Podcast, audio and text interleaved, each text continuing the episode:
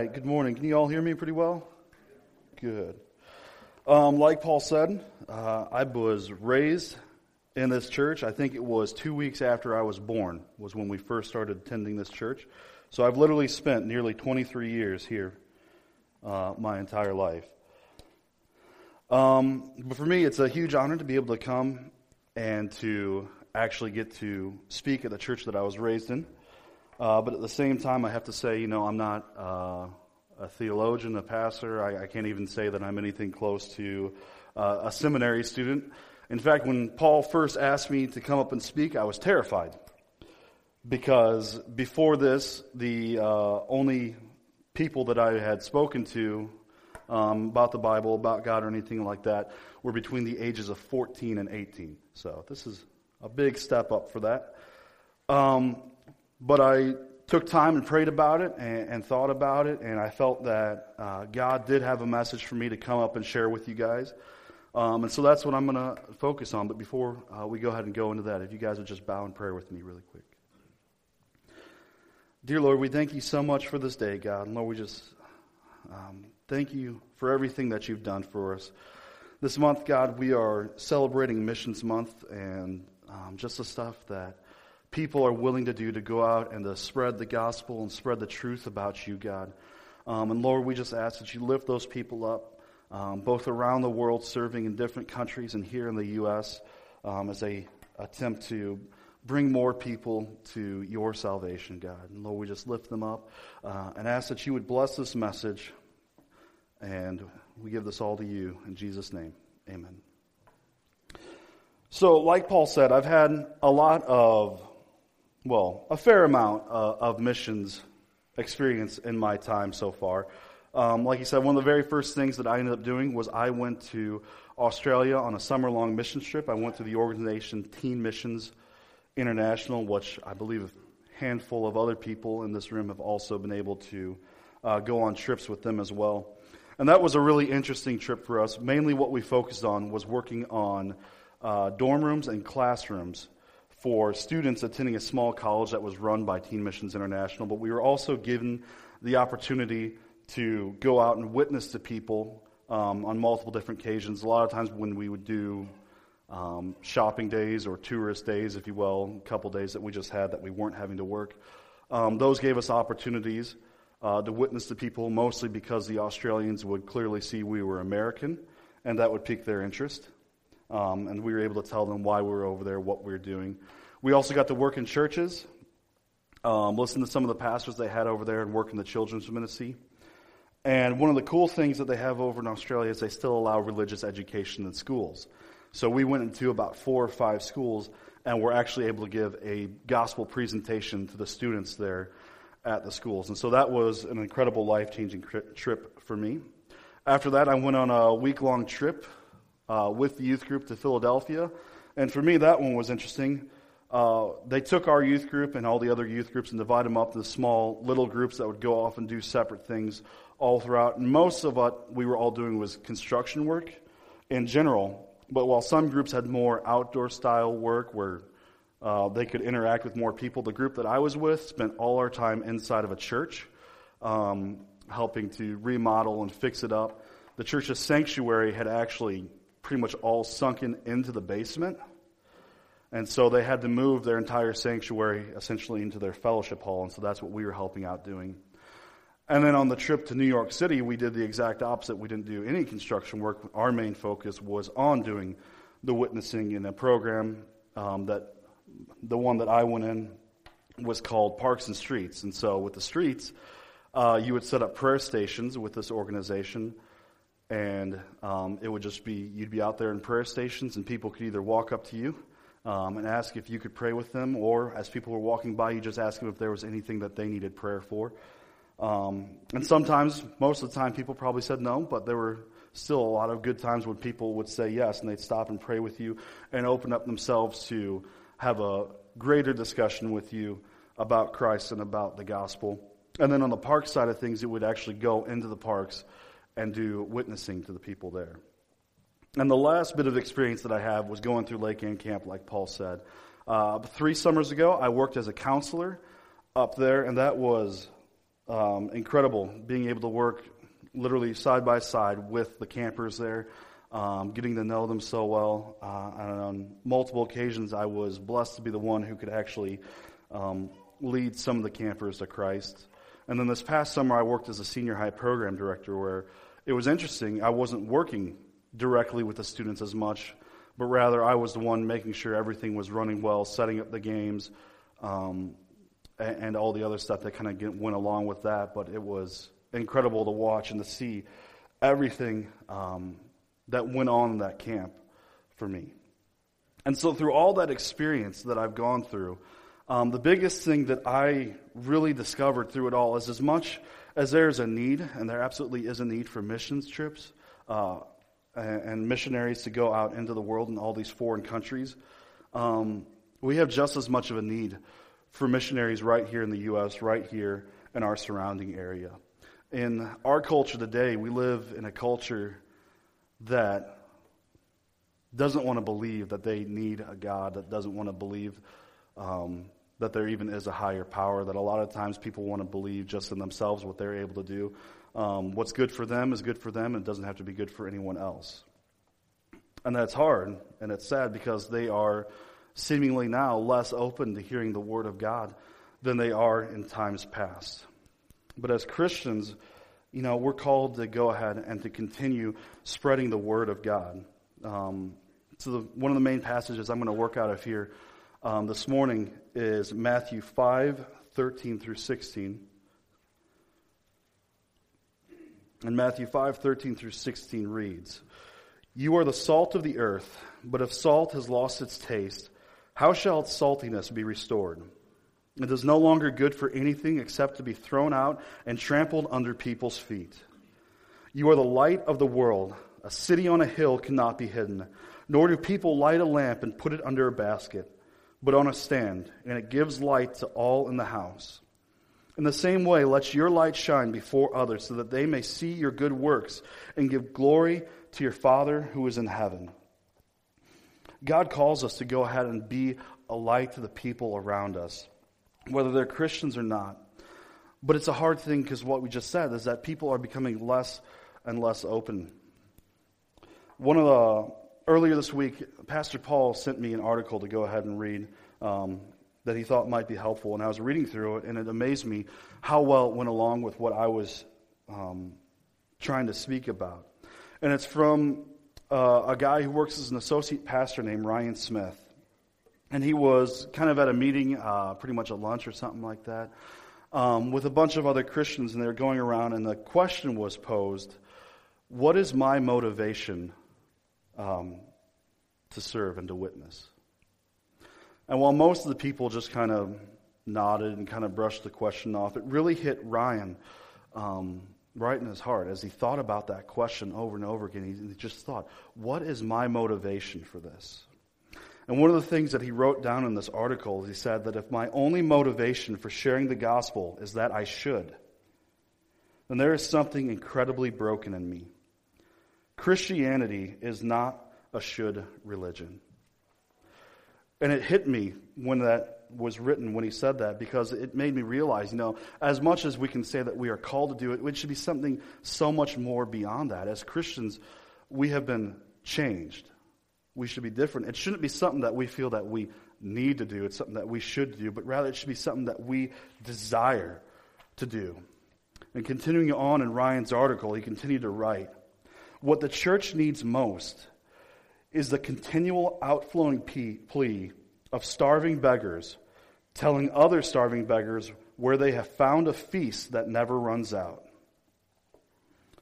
And in closing, he writes, Let us fill each other with that and watch the levees overflow with joyful proclamation.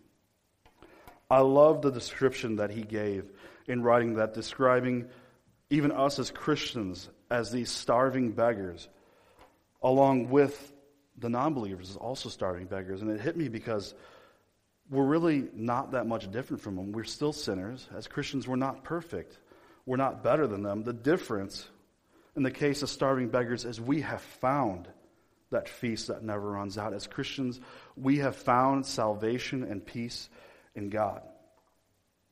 And reading that too, if that feast is something that never runs out, why would you keep that to yourself? It doesn't matter if it never runs out for just you or if it never runs out for a million people. The feast is never going to run out. So if you know there's starving beggars all around the world, why would you not bring them to that feast? Why would you not want to bring them to that feast?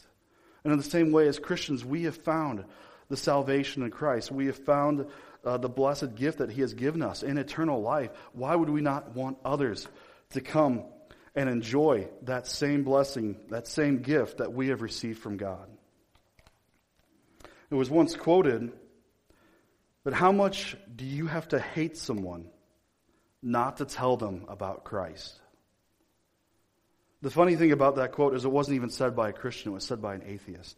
A well known one, Penn Jillette, who was known for doing magic acts or um, even disproving magic in Las Vegas. And uh, after doing one show, he had a man and, uh, approach him.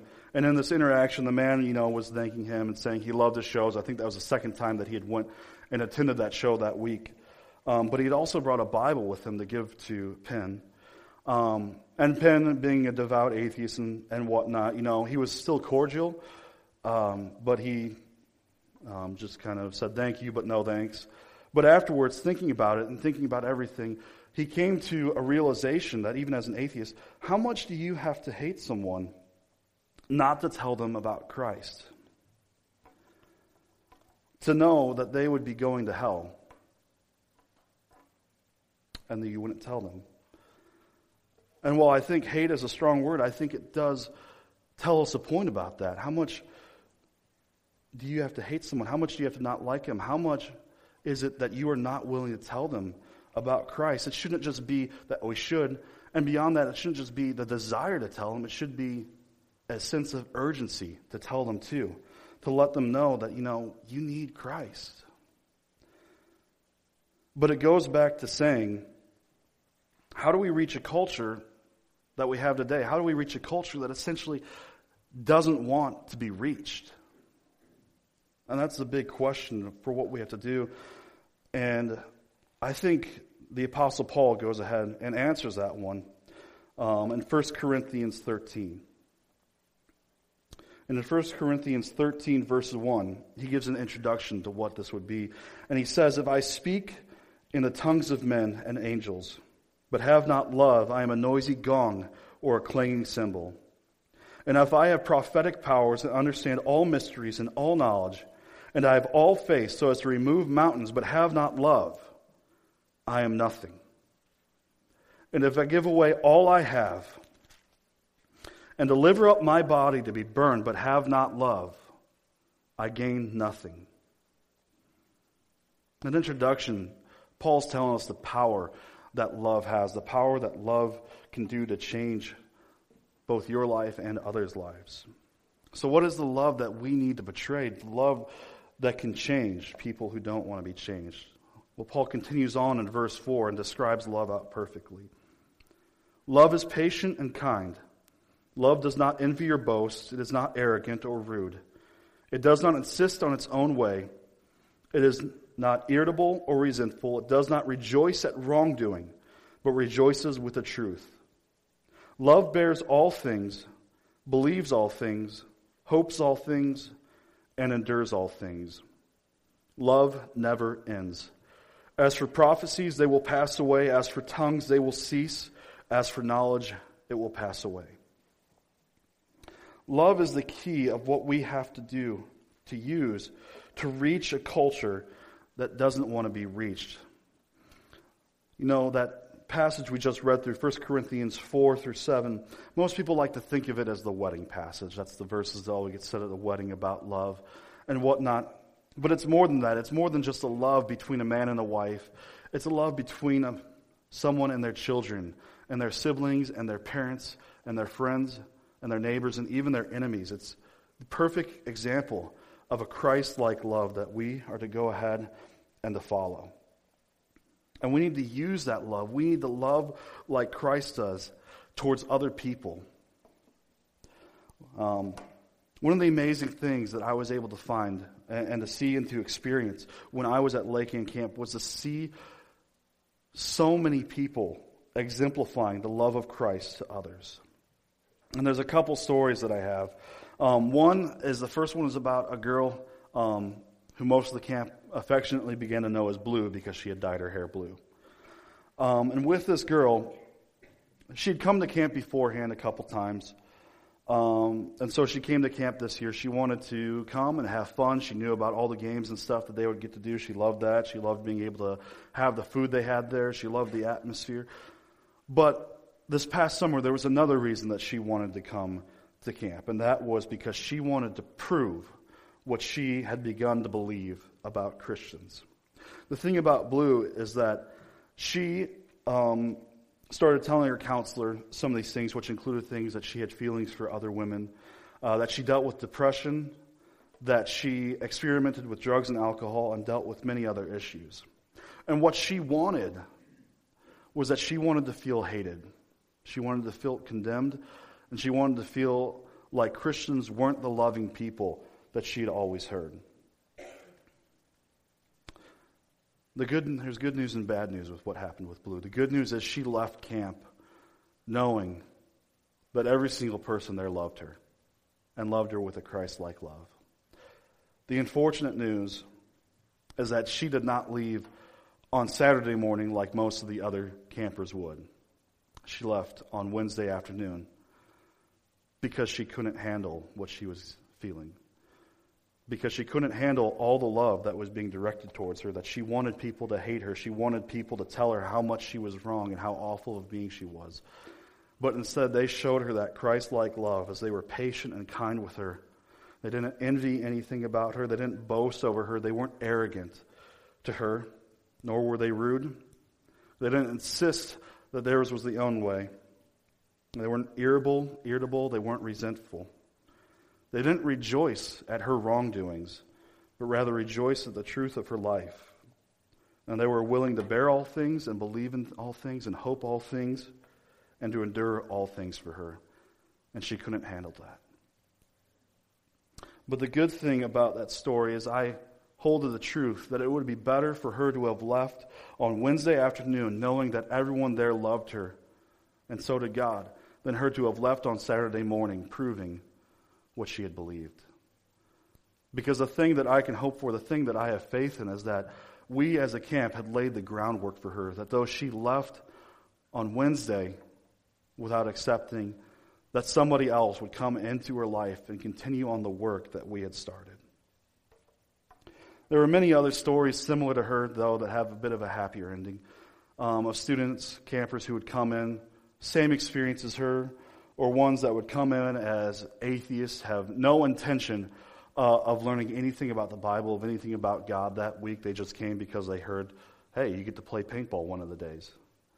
Or they'd come in um, and would be sick of the church and tired of that, or come in and even just be sick and tired of life. And at the end of every week at camp, one of the things that they do is that the whole camp comes together and they light a big bonfire and at that bonfire, they give the campers the opportunity to stand up and say what God has done in their lives today. And it still amazes me how many times I've been able to hear the story of campers get up and say, I came here to camp with no intention of learning a thing, with no intention uh, of listening to the speaker. I just came to have fun. But then they tell stories about how their counselor actually listened to them. The counselor didn't condemn them, that they prayed for them, that they yearned for them and wanted them to be better, and it opened and softened their heart. And then through that entire week, they were able to feel the love of Christ through everyone working there, not just the counselors, not just the directors, not just the speakers, but even through the workers serving their food and cleaning their cabins. And that they realized that God is real and that God truly does love them, and that there are people in this world who can love them like God loves.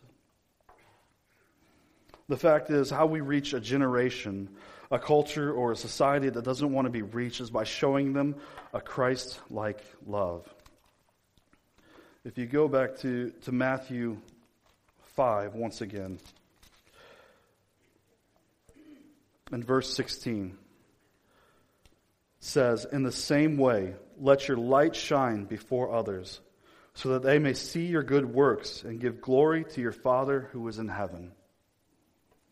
That's what we're shining. We're shining our love to the people that surround us. And it's not about going and, and when you're with somebody, whether it's a coworker, whether it's someone that you sit there and have lunch with at school, whether it's your next door neighbor, it's not about going and telling them right away what they're doing wrong. It's showing them love, a Christ like love that God has told us. And then when you have that opportunity, whether it's them asking you, you know, what makes you different? Some may say and look and say, you know, your life isn't the best, but yet you live it happy and, and enjoy it, enjoy everything, and you're always kind to people. What makes it different? And you take that moment. And whether it's just starting and saying, Well, I'm a Christian, whether it's being able to ask them to go to church, whether it's actually being able to open up a conversation about sharing the gospel with them, about sharing what God has done for you and what He can do for them.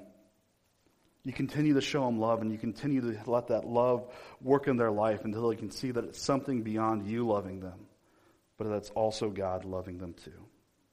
So shine your light and shine your love. If you'll bow with me, please. Dear Lord, we thank you so much again for this day, God, um, and for everything that you do for us and the love that you show us each and every day, God. And Lord, we see a huge mission field here before us, both in our surrounding area in this country and around the entire world. And God, we just ask that you would fill us with the love that you showed to us. And God, that we could let that light go ahead and shine to all those around us, and that they can see that there is something different about us, that there is something worth pursuing in us. And God, I just ask that you would be able to let the love that you give to us shine through us towards other people, and that they would be able to see it and seek you out and know that you are the God and that you are the truth and that you are the peace in this life and beyond. Lord, we lift this all up to you. And we thank you. In Jesus' name, amen.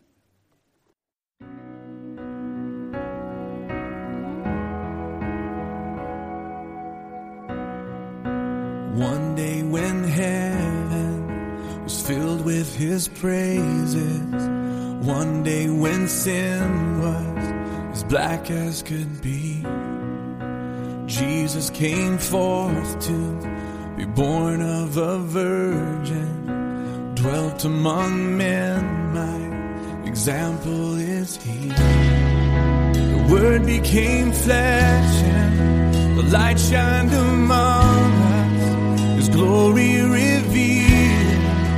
Living, he loved me, dying, he saved me, and buried, he carried my sins far away. Rising, he justified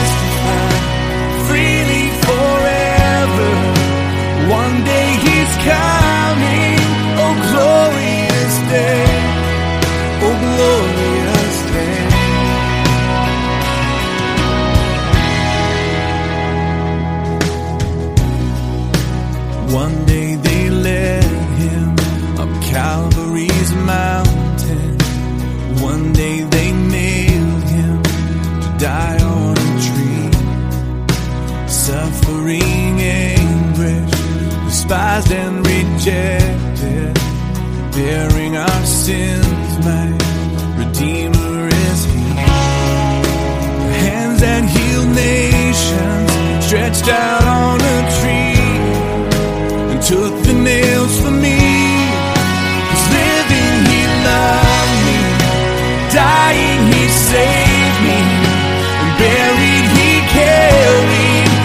my